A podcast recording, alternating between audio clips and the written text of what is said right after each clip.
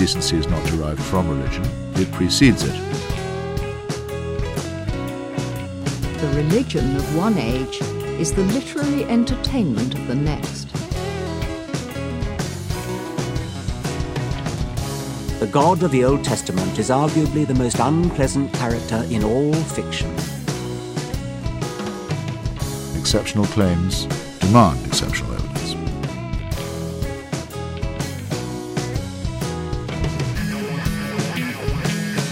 Welcome to the podcast of Leaders in Free Thought.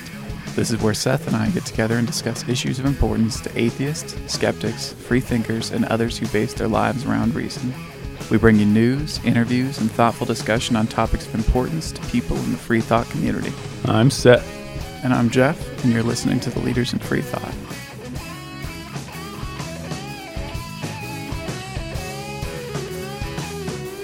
Hey, what's going on, podcast listeners?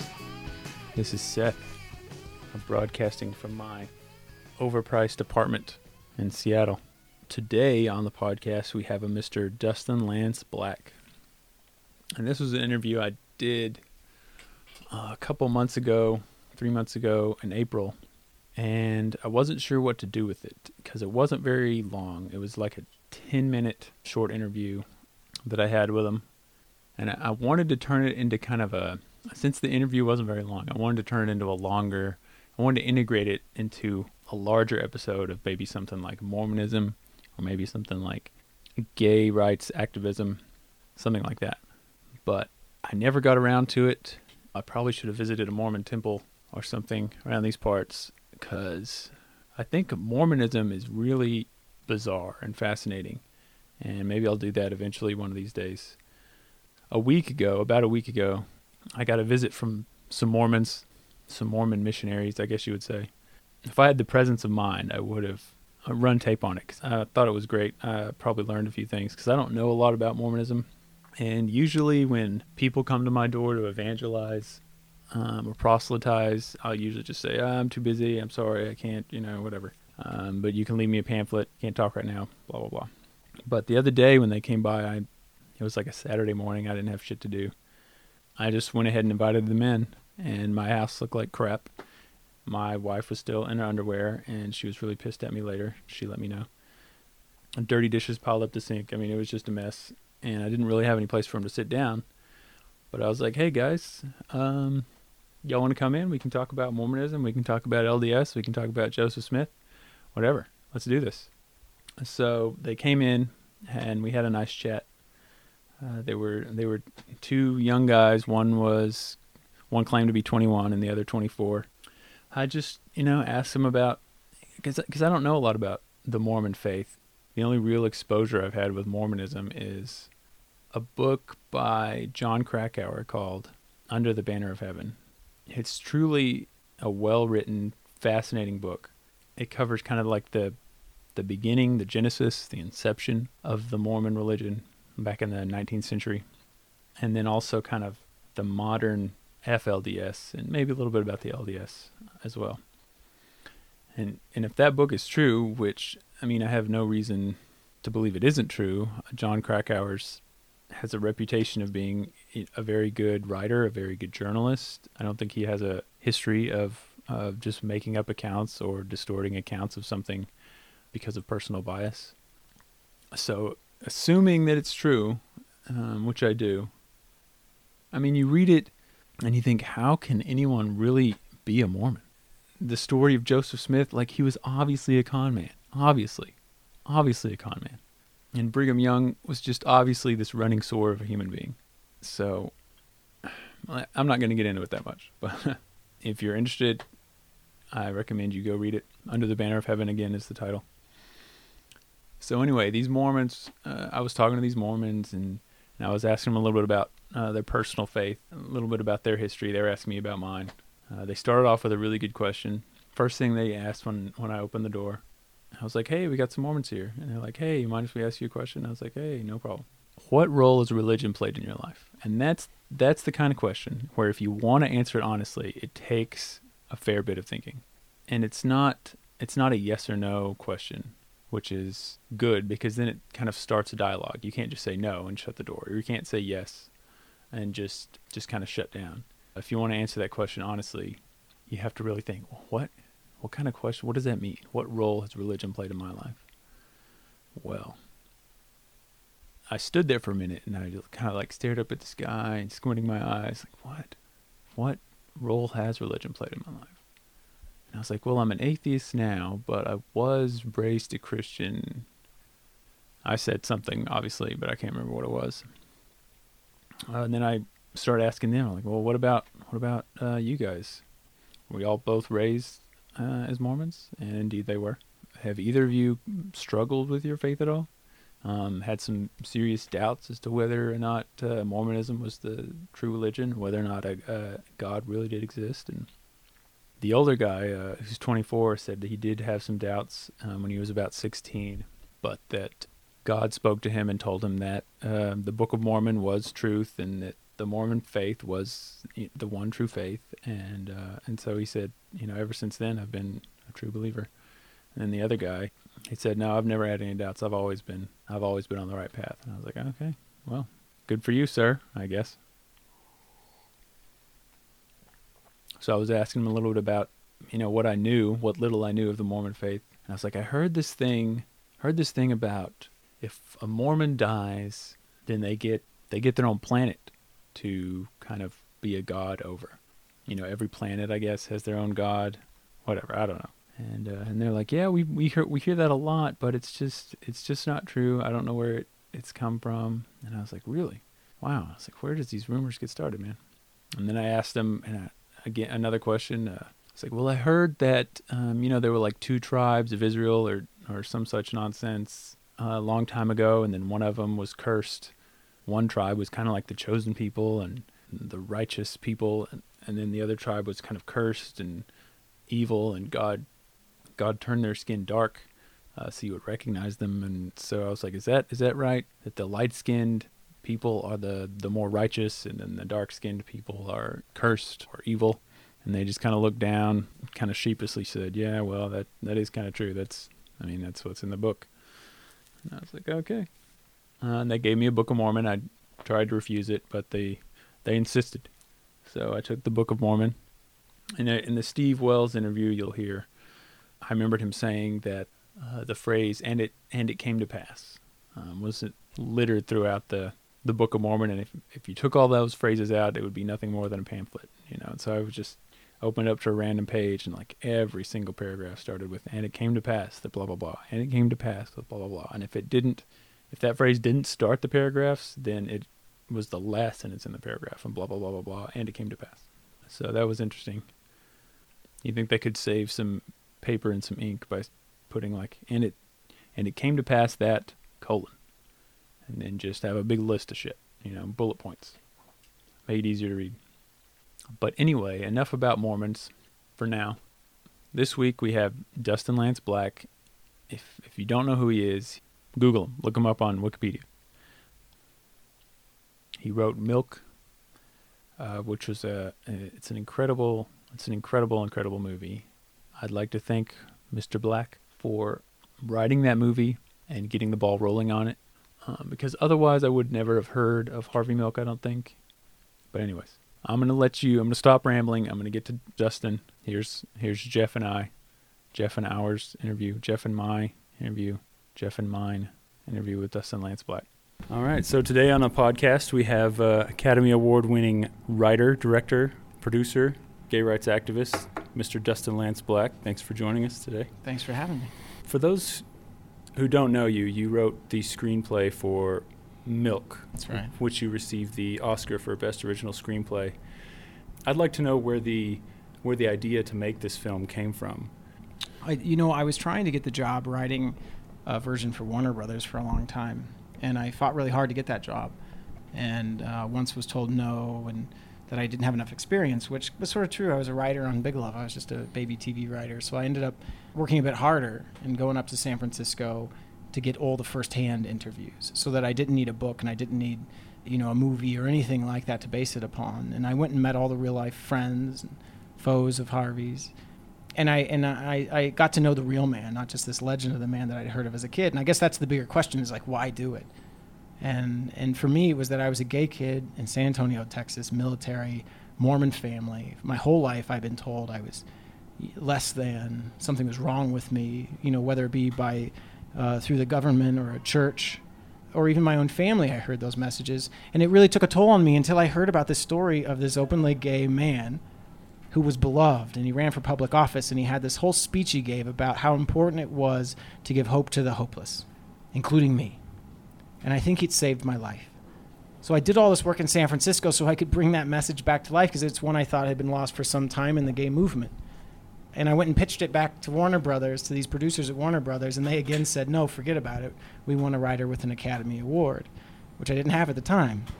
So then um, I, I did it myself. I pulled out my credit card and I continued to work on the script, continued to do my research with that money. When it was finally finished, uh, I got it to Gus Van Sant. I'd met him once before, and Cleve Jones, my my most treasured, I, I think, source for the film, uh, knew him very well too. And thankfully, he said yes. And he and I, without any studio support, went to Sean Penn, and he said yes. And we started to build this cast and build this crew.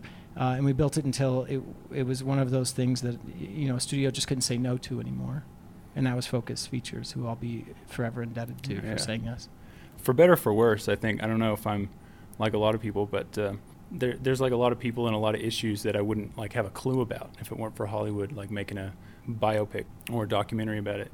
Uh, Milk was the very first time I heard about the story of Harvey Milk. So yeah, I don't think you're was- alone there. Yeah, I thought it was a very very powerful story. Is it is it safe to say that the story of Harvey Milk helped you come out? Yeah, I mean, I certainly think Harvey's story helped me come out. It was a combination of being transferred from a military base in Texas to one in the Bay Area in California, going to the theater and actually meeting gay and lesbian people, uh, seeing that it wasn't all the scary things I'd heard it was, having a, a gay mentor who probably saved my, who introduced me to Harvey Milk, probably saved my life, kept me, it will help me feel like there would be hope.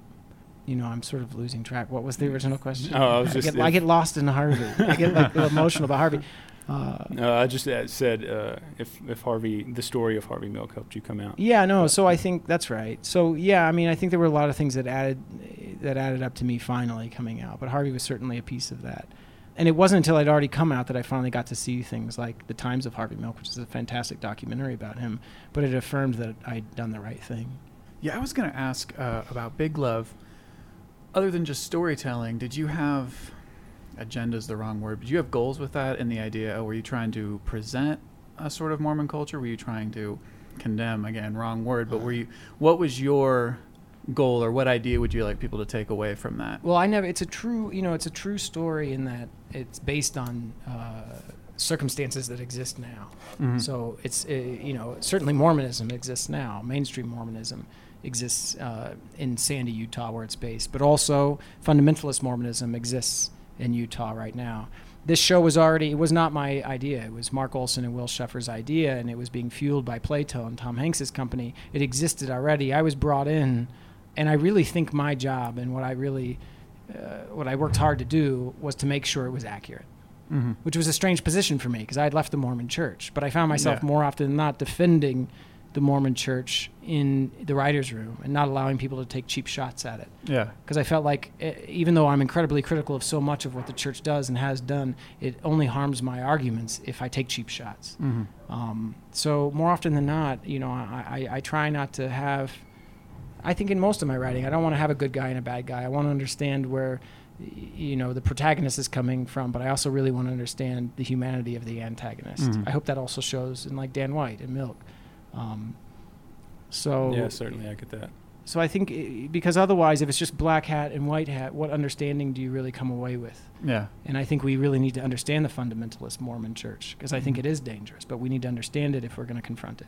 Now, You were talking about uh, how you've sort of uh, backed away from the Mormon Church. You're having a lot of a lot of problems with uh, the way it exists now. How has your faith sort of survived the journey? Of in what way has it survived the journey from a kid in Texas to where you are now? Well, it was tough. It was really tough for a while because it's all I knew was growing up Mormon. Uh, you know, I was in Mhm. the Randolph ward. It was a very inclusive but uh, or warm ward, but it was all I knew. You spend six days a week going to church, and so I didn't know any other form of truth or any other kind of religion. I didn't really understand that other people felt differently or understood differently, and uh, and when I, I finally, when we finally left the church, you know, and we had some violent episodes and some really horrifyingly misogynistic things were done and said to my mother, Mm-hmm. um, and obviously homophobic things were said and done, y- you know, around me and affected me. You know, I lost my religion. I lost my faith, and that hap- that lasted for a very long time.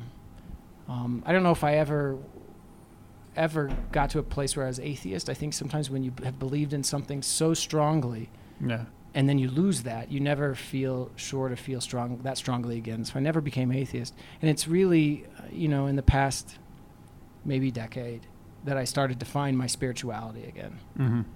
And I think that it's so important that people find a spirituality. I don't care how you define it, if it's just a personal truth, or if there is a God, or if there's an organized religion you attend. I think it's a sad thing that people are robbed of it. And I think it's a really sad thing that gay and lesbian people are kicked out of it and Yeah. told that they don't have access to it. Yeah. Uh, because whatever you, you know, uh, whatever your spirituality, even if it's just your connection to your fellow man, uh, I think it's incredibly important that you maintain, that you retain it and nurture it. Okay. So that's where I'm at now. Interesting. Were you were you an LDS or an FLDS? Uh, we were LDS. Oh, we were okay. mainstream Mormon. I mean, the two are not so different than one another. Uh, most of the beliefs are the same, and certainly for LDS people, in the afterlife, polygamy exists, uh, and and in the afterlife, you know, things don't look so different for for them. So it's not like it's it was such a leap to understand fundamentalist Mormonism. Most of my knowledge of, of Mormonism comes from the book by Jon Krakauer, Under the Banner of Heaven. Yeah, I don't great know book. if you read that. Oh, you like it? I was I was going to ask how like how accurate that is, if you Mhm. because it's Uh, been criticized obviously by the Under by the Banner of Heaven Church. might be my next movie. Oh really? You So. Oh wow. uh, it's something I'm working on right now uh, over at Imagine, Ron Howard's company. wow. Okay. Uh, you know, if if Jon Krakauer is so good as to let me tackle it, and that's the question right now, um, I'd like to. And the reason I'm come, I came to it is. Uh, when I read it, it all felt true. It all, it all matched up with because every other chapter is the history of the Mormon Church, and it all Mhm, mhm. matched up with what I had learned about the Mormon Church, either in the Mormon Church itself, about what belief means, about what it means to receive revelation, and also with the things I learned after I left the Mormon Church about the history of the Mormon Church. So I found it incredibly accurate, incredibly moving, and kind of a lesson about religious extremism of any form, not just Mm, Mormon yeah, religious certainly. extremism. So I think the lesson is a universal one. hmm Uh, I was I didn't I didn't write a question about this, but as as you were talking, it, it certainly came to mind. I think I think it's pretty obvious and pretty safe to say that the Republican Party is antagonistic toward gay rights. I can I consider myself um, a liberal Democrat, but at the same time, the Democratic Party is a little bit tepid, and I, I think you touched on this a little bit. A little bit tepid when it comes to gay rights, like the 2008 election, civil rights was Right, or sure. civil unions. I mean, was like as far as they would go. They wouldn't wouldn't quite even think they make touched that step that. till It was like to gay marriage. so. It was so weak. What do you think about civil unions? Is that Oh, what do I think of civil unions? yeah? Um, I, I think that's off the table now. I mean, I, I hardly hear people talk about it. I think we've gotten to a place where we understand that separate is equal in this country. We don't have one kind of relationship recognition for one kind of people and a different for a different uh, kind of people. I mean, one of the things that's become incredibly clear is even in states right now where we have uh, civil unions and marriage, they're still second class marriages. They still don't have all of the benefits of all the long history of case law that applies to the word marriage and they certainly don't have federal rights attached to them. And those are some important rights immigration, Social Security. These rights don't apply to these marriages and these civil unions. So it's not equal. The place where I think it's the least equal is for the children of and the families of gay and lesbian couples. Nobody goes to school and is proud to say that my parents are in a civil union. What they want to feel is that their family is as acknowledged, as protected, and valued in this country as their heterosexual classmates. And that word's called marriage. And everyone should have access to it. So uh, I think that's off the table. I, I, I hardly hear either side talk about that anymore. I think we've moved past that. I'm glad we've moved past that. You know, and, and but to and to address your thing about the right and the left, mm-hmm. absolutely. Gay and lesbian people, you know, I I come from the Democratic Party but that's not who I work with. I mean, at, at, mm-hmm. my, at my foundation, American Foundation for Equal Rights, we work with Ted Olson, the hero of the right, and David Boies, the hero of the left. We can, the gay and lesbian movement cannot depend solely on the left. No civil rights movement in the history can depend solely on one party. Not at all. It's got to be seen as a civil rights movement, and that's why we have to have bipartisanship and get rid of this red blue divide stuff if we're going to win it.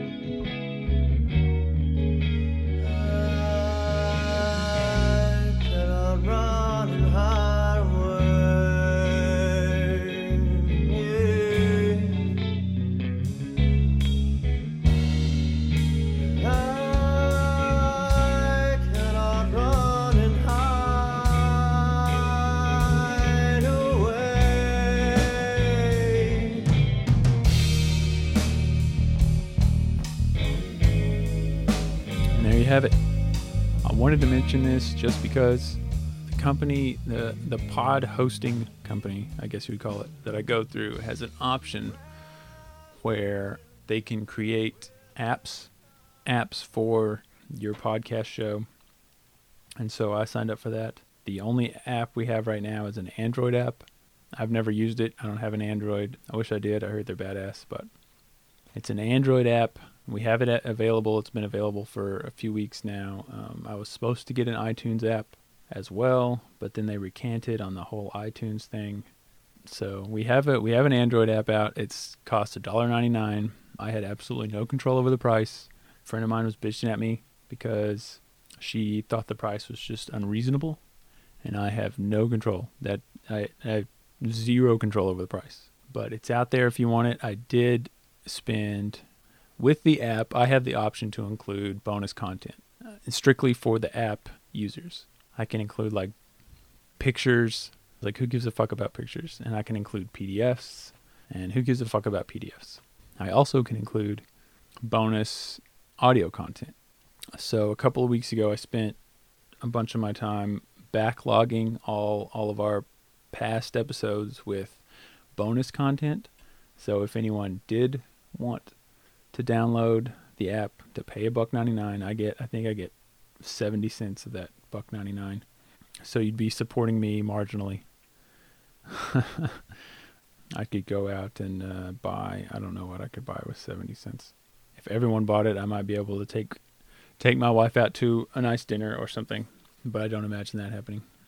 But anyways, if you wanted to pay the $1.99 and download the app if you have an Android, then I tried to make it I tried to make it where you would at least get something for your money and it wouldn't just be a nothing app. But anyway, that's I guess all I have to say about that. So until next time, you're listening to the Leaders in Free Thought podcast. Thank you for joining us. This has been the Leaders in Free Thought podcast with Seth and Jeff. As Leaders in Free Thought is a free podcast, all they ask for is a two and two. Take two minutes and leave a comment in iTunes or tell two of your friends.